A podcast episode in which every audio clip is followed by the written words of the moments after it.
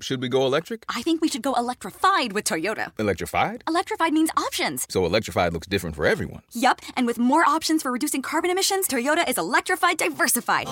Learn more about our Beyond Zero vision for the future at toyota.com slash beyond zero. Should we go electric? I think we should go electrified with Toyota. Electrified? Electrified means options. So electrified looks different for everyone. Yup, and with more options for reducing carbon emissions, Toyota is electrified diversified. Learn more about our Beyond Zero vision for the future at toyota.com slash beyond zero. I'm Caroline Modarressy-Tehrani. This is American Metamorphosis.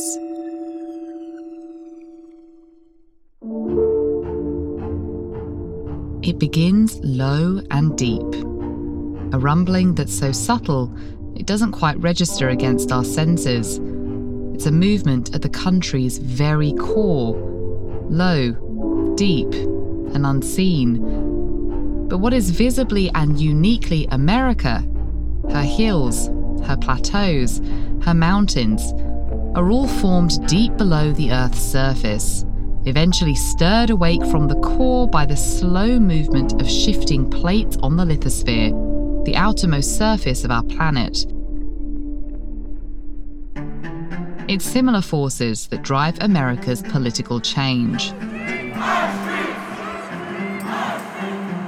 For centuries, people, much like tectonic plates, have cajoled and protested to push our country forward to live up to its founding ideals. That movement has been marked by moments of friction when opposing forces collide along the country's own deep political fault lines. And the arc of that movement is long, and progress, of course, is not always guaranteed. Sometimes the pressure builds and the temperature rises, but the landscape remains static. To break the earth, to shift people's mindsets, and to reach new heights, it takes a special kind of alchemy and a special kind of leader.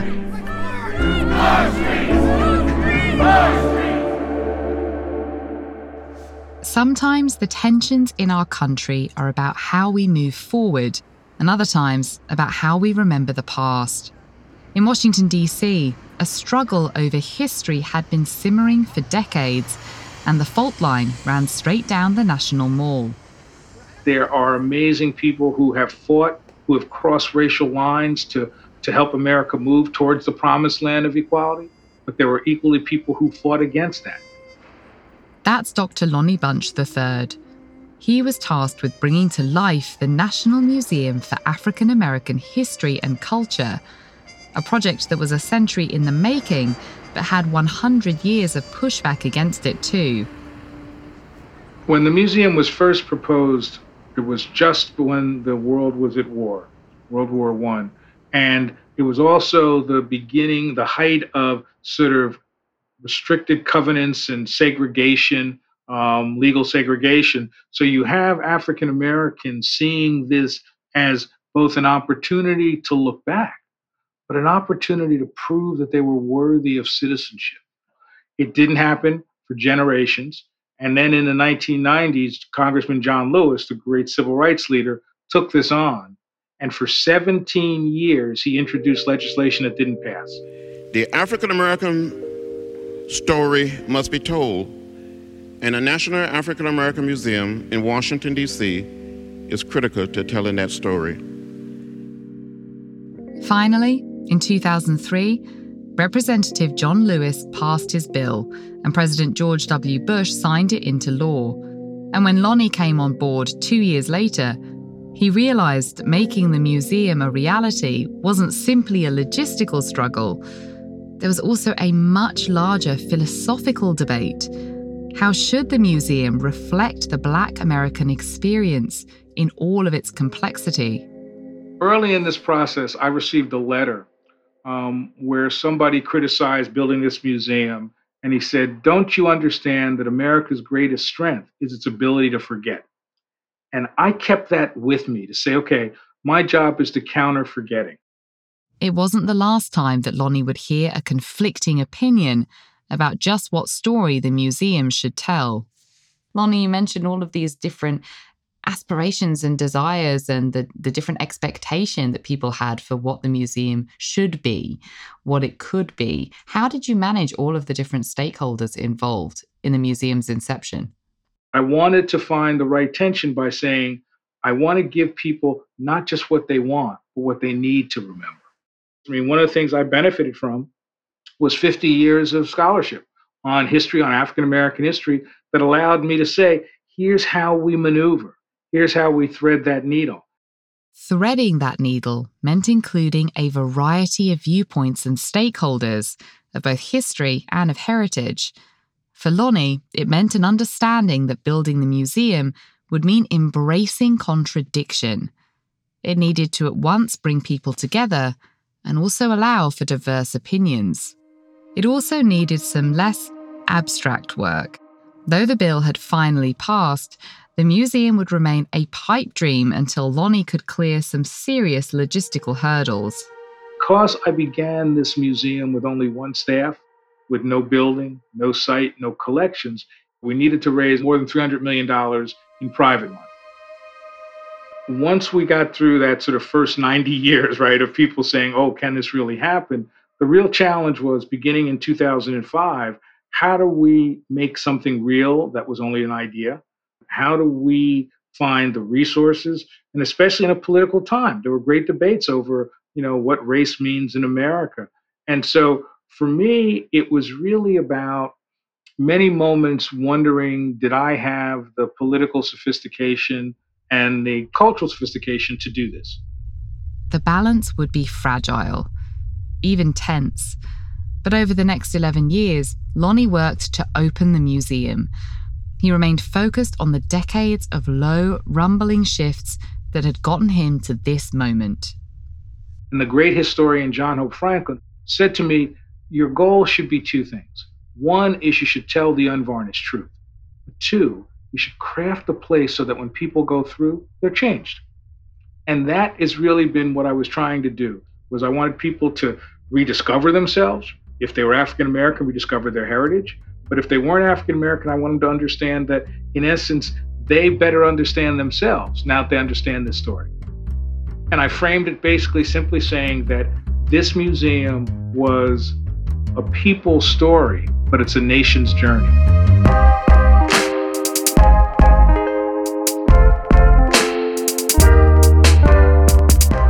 You're listening to American Metamorphosis, a new limited series podcast produced weekly in partnership between Atlantic Rethink, the branded content studio at The Atlantic, and Boston Consulting Group, a strategic partner to government and business leaders. We've been examining the very foundation of democracy, the peaceful transition of presidential power and exploring how the obstacles and opportunities faced by new administrations have shaped modern American governance. We're looking at some of our most consequential problems. Our home, Earth, is in danger. And how, despite our often fractious government, America has rallied around issues that transcend politics and have transformed the country and the world. In today's episode, we examine how grassroots calls for political change have inspired leaders to make bold policy promises, and what it takes for those leaders to actually enact transformative change in business, in government, and beyond. I think that George Floyd's murder and the public attention to that spurred a conversation to look back at the history, not just for Black people, but for everyone. When an unarmed black man named George Floyd was killed by a police officer earlier last year in Minneapolis, protests demanding justice and change broke out across the country and around the world.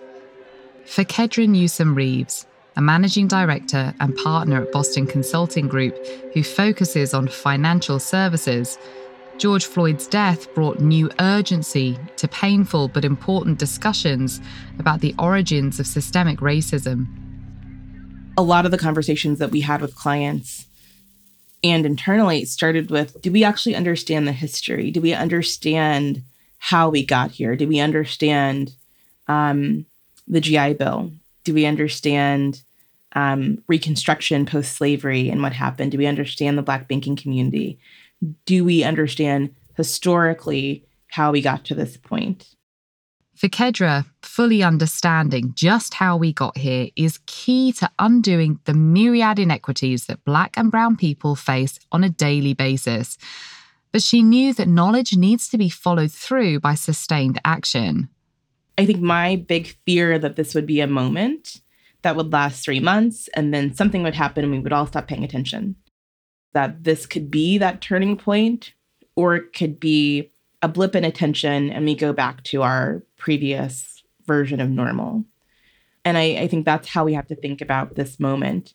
But it's not a moment, it is a movement and it's a period of time over the next several years that we have to continue to pay attention to these points, make sure that we're elevating equity and really integrating equity and inclusion in a sustainable way into everything that we are doing across sectors. But as Lonnie Bunch knows all too well, there are a lot of tricky steps between deciding to act and making a move, between passing a bill and seeing the ground finally shift. So, what is the best path forward for leaders? Should they look to create consensus or should they put on the pressure? Should they look at the short term or plan for the long haul? In short, how do they move mountains? It's something President Biden is facing today. But of course, he isn't the first president to take office facing enormous pressure to tackle racial injustice and inequality in America. We have a new administration. We have a new president who wants to hit the ground running and seems to want to make a mark. And there's an awful lot of emphasis placed on this first 100 days, which we're in the middle of right now. Do you feel like this is a very important moment for the federal government to actually seize upon this momentum in order to enact change? I, I think the first 100 days are important. And I certainly think the executive orders and statements are, are important. I think the complexity of what needs to be different requires more time. And so I'm looking more at the next two years. This note was a promise that all men yes, black men as well as white men, would be guaranteed the unalienable rights of life, liberty, and the pursuit of happiness. I am about to sign into law the Civil Rights Act of 1964. Healing, transformation, change. It doesn't happen overnight, and it doesn't always go far enough. But in the past, we have seen bold action take place, and it happened during a presidential transition. Well, by the time of Kennedy's assassination in 1963, the Civil Rights Bill really was the heart and soul of his domestic agenda. He had been a slow convert to the cause of civil rights. But we saw searing scenes on television of Bull Connor's police force in Birmingham, Alabama, turning fire hoses on women and children and knocking them to the ground, tearing their clothes off, police dogs biting them. Kennedy was enraged, along with the rest of the country. That's Todd Purdum. He's a journalist and author of An Idea Whose Time Has Come Two Presidents, Two Parties, and the Battle for the Civil Rights Act of 1964 because at the time of his death, the bill was bottled up in the House of Representatives and uh, struggling for passage, Johnson, who was a legislative master, knew that if he was going to have threshold credibility on any of the rest of his agenda as president, indeed the legitimacy of his presidency, his first task had to be to complete that unfinished job of Kennedy's. And he quickly summoned civil rights leaders and began to put his shoulder to the wheel. But the bill faced bleak prospects in both chambers of Congress. In the Senate, the opposition was from his own friends and former colleagues. How much arm wringing, how much haranguing did LBJ actually do to members of the Senate to actually try and champion the bill to make sure that it uh, was successful in its passage? He never shrunk from advocating it. He never compromised. He never scaled it back. But the real story of Johnson's handling of the legislative debate is one of restraint. One top Senate aide told me when I was writing the book that he'd always regarded Johnson as the necessary shotgun behind the door, to be deployed in the event of an emergency, to be deployed if he was needed. But in fact, Johnson let the lead be taken by the actual legislators in the trenches. He knew that as a former member of the Senate, he would be resented by his colleagues if he meddled excessively in the legislative strategy about how to pass it.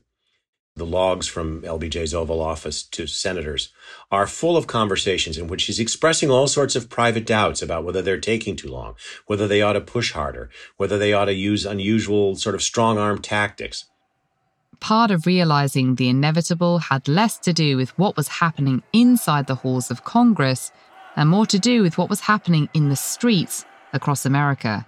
Grassroots movements were incredibly important to the passage of the bill.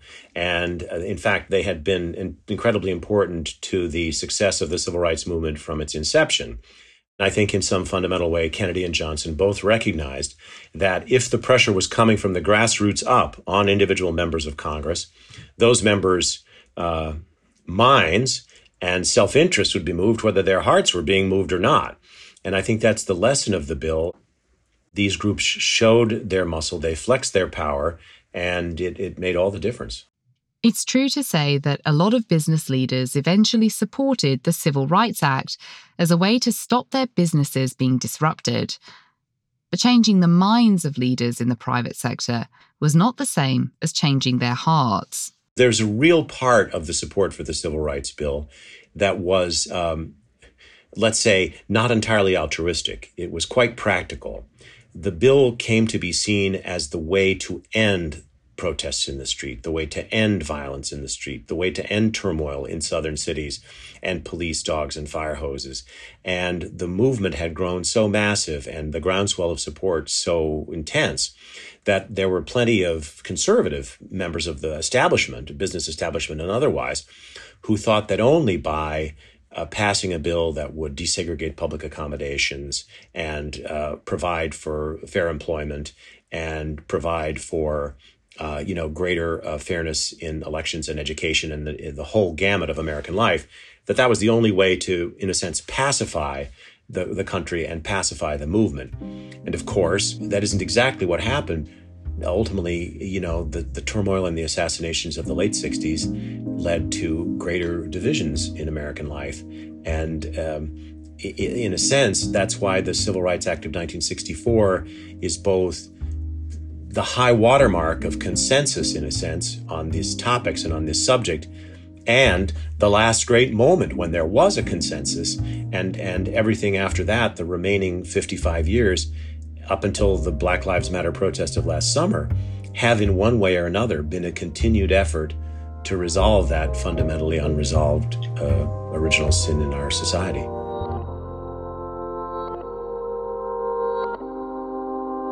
I think sometimes, Carolyn, we're going backwards.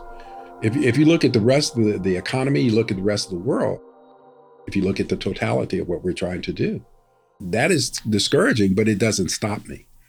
It, nothing ever stops me from trying to, you know, keep lighting candles to try and make it better. Jim Lowry has dedicated his life to realizing the promise of racial equity in America by advancing minority owned businesses. He recently wrote a memoir called Change Agent, a life dedicated to creating wealth for minorities. I'm still doing the same thing. I'm in my 80s. I'm still doing the same thing of accepting the givens of the way the world is, but never, ever giving up where I want the world to be. In the 1960s, while he was working as a community organizer for Bobby Kennedy in Bed-Stuy, Brooklyn, he often met with business executives in Manhattan and there he learned that legislation alone was not enough to change the hearts and minds of corporate America. I, I made a very, I thought, very insightful remark to this senior person who was a CEO of a major bank in New York City. And he says, Jim, I heard you, but you, your comments are not really valid because you're not really black. That's what he said to me. It was this ignorance and naivete, even in the highest levels of corporate America. In 1968, after nine interviews, Jim was hired as the first black consultant at a major consulting firm. There, he saw firsthand just how long the road to racial equity really was. Uh, I, my degree was in, in international economics, but I was not business. And so, and right off, it was scary. So I remember taking three transfers to get into Park Avenue, had to wear a three piece suit, had to wear a hat, had to wear stocks over my calf, you know, to look like them and to sound like them and to mimic everything that a successful consultant had to do. So I said, okay, I'm going to try it for a couple of years. And now, you know, 40 years later, I'm still doing it. Racial equity has played a much bigger role in the business world in those 40 years. Jim founded his own consulting firm out of Chicago, and in 1978, he wrote the first major study on minority business development for the federal government. When I got the opportunity to write the first strategy for minority business, I took what I had learned at those eight years at the preeminent consulting firm and did the same kind of framework in terms of analyzing what were the key problems, you know, confronting or the lack of progress in minority business. I used the same framework to analyze what would make sense and how could we accelerate growth. And what made the study, I think, so effective I don't think they'd ever gotten anybody to look at that particular subject the same way. So we got tremendous positive impact from that. And my firm grew from five to 55 people in one year. That study for the federal government also helped lead to the creation of the Minority Business Development Agency, which was designed to promote and to grow minority owned businesses. I think the biggest thing is there were advocates and then you know like with me and other people they they they funded us to do research to tell the stories so they could be better advocates.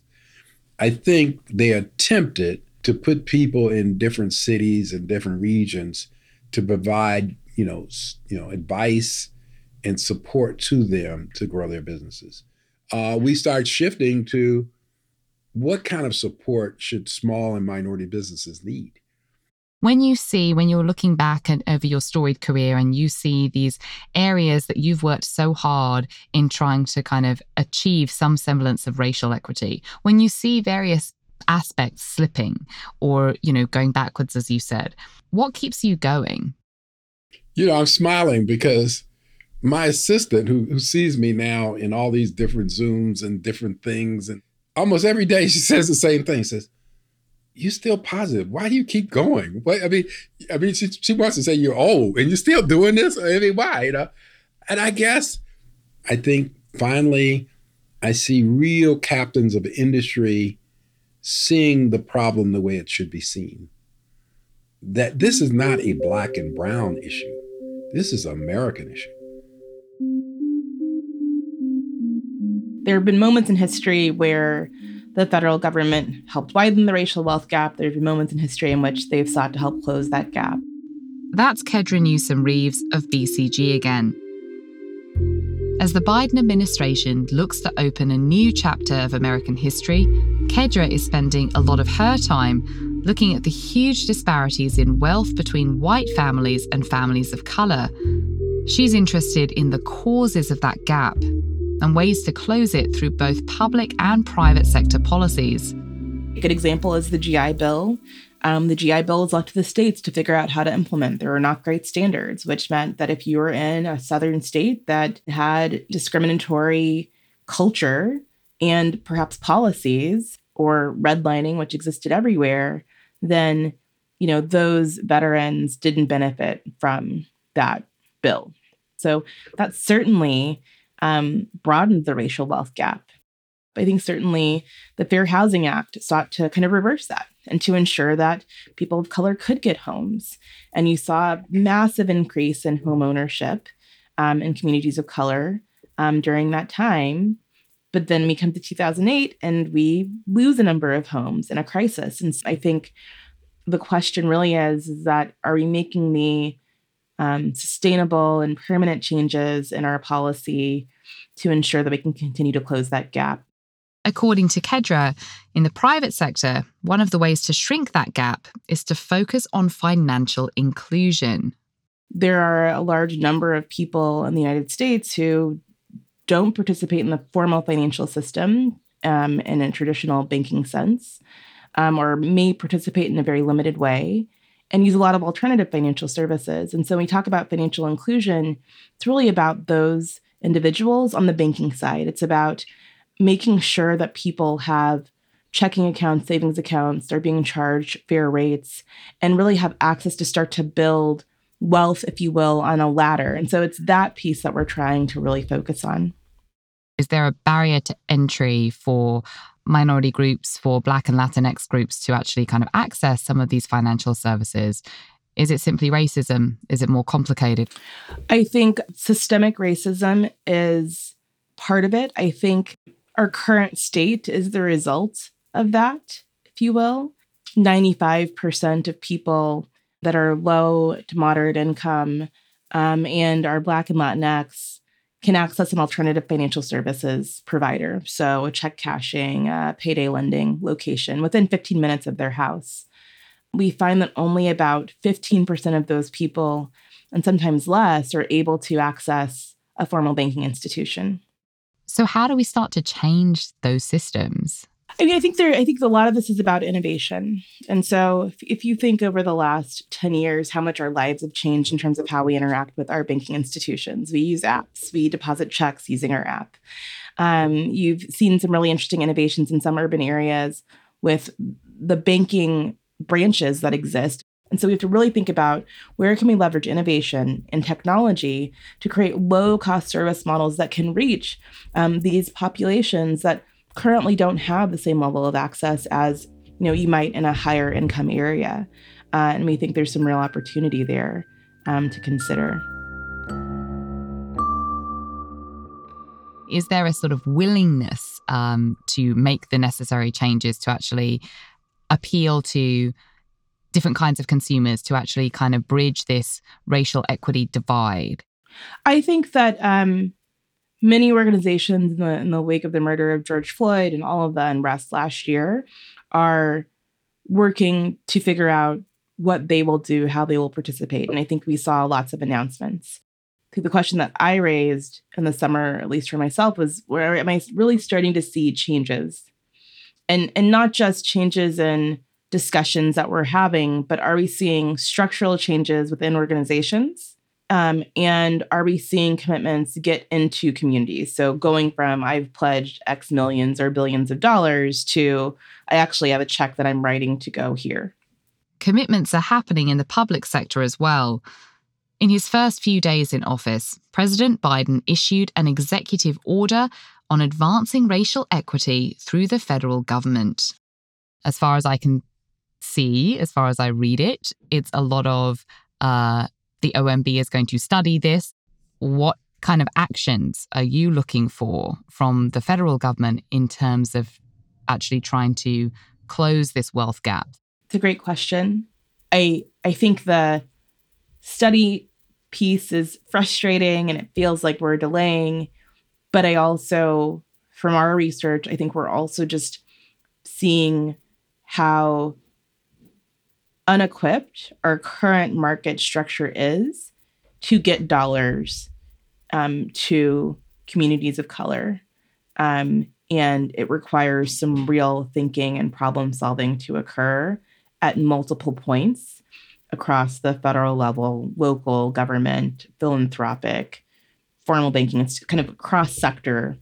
There are some questions and problems to be solved. For Jim Lowry, it's that substantive, sustainable change that Biden has committed to early on in the transition process that could come to define his presidency. So I think he has the power of the pen. He has now the votes. Really look at the policies, and I would say look at the minority business policies. What have you done since 1978? What has the federal government done? It's not a good history if, if I was Biden, that's the first thing I would say. If you're going to have a legacy in this, you got to show something that you're going to do, that you plan to do from day one, and you were able to accomplish it in a three year period of time. You know, you got to have impact. For Smithsonian Secretary Lonnie Bunch, being inclusive was one of the key ways that he built consensus around the museum. And it was this same spirit of inclusion that ultimately helped him find artifacts for the collection around the country.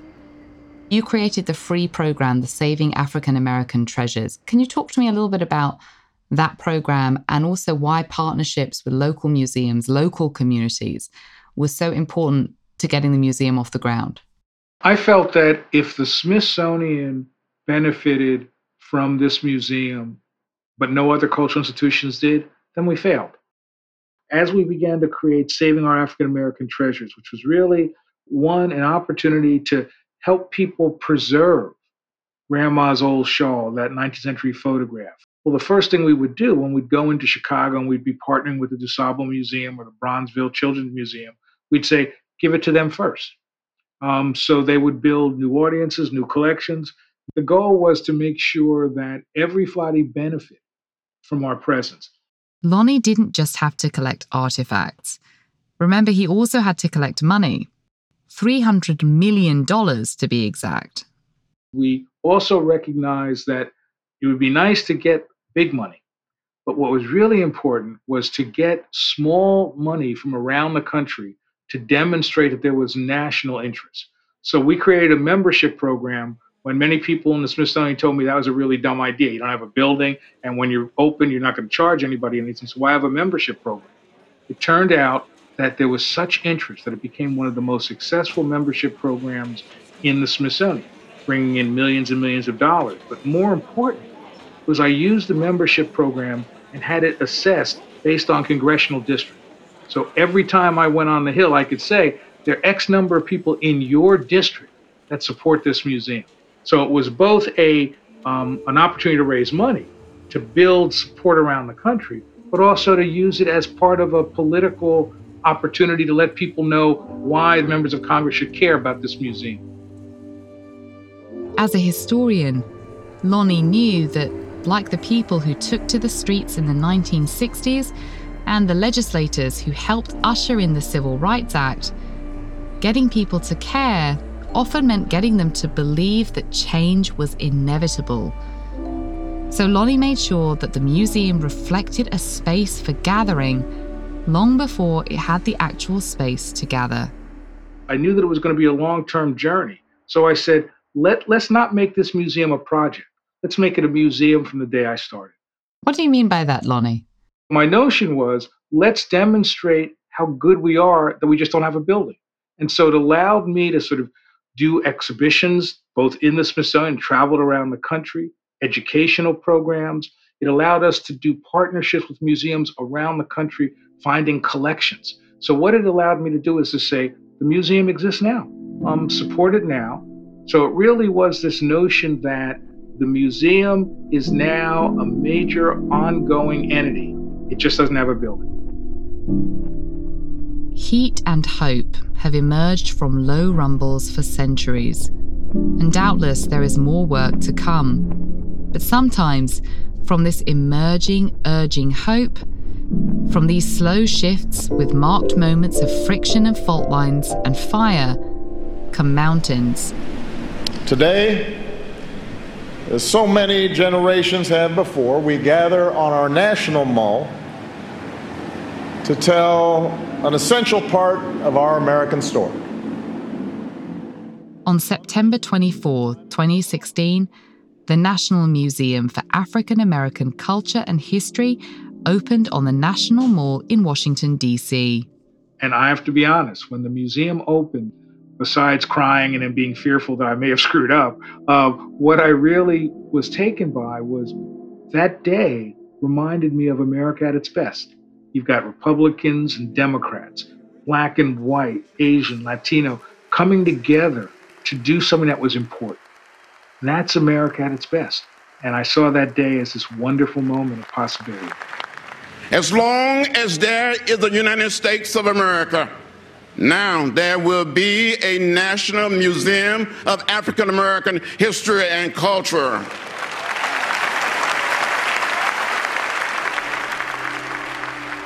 It was decades in the making, and it represented every small win and every big loss. And for Lonnie, it was exactly as he'd hoped it would be. Not just a people's story, but a nation's journey. I really believe in the greater good. I really believe that institutions need to define the greater good outside of the traditional bailiwicks the way they define themselves. If the work one does doesn't help a country in crisis, doesn't help a country get closer to our more perfect union, doesn't help a country remember the better angels, um, then what we're doing is something that is important to us, but a missed opportunity to change the country. On that day, Lonnie looked out and saw unmistakably a changed landscape. The ground was still shaking, the heat was still rising. But from this tension, from this rumbling, new heights would surely be reached. My notion was take the museum and say, what is the greatest things we can accomplish? Let us define those. Let us aspire to do that. Let us take the steps to get us there so that when all is said and done, you've contributed, even if it's a small way, to helping a country become the America we want it to be.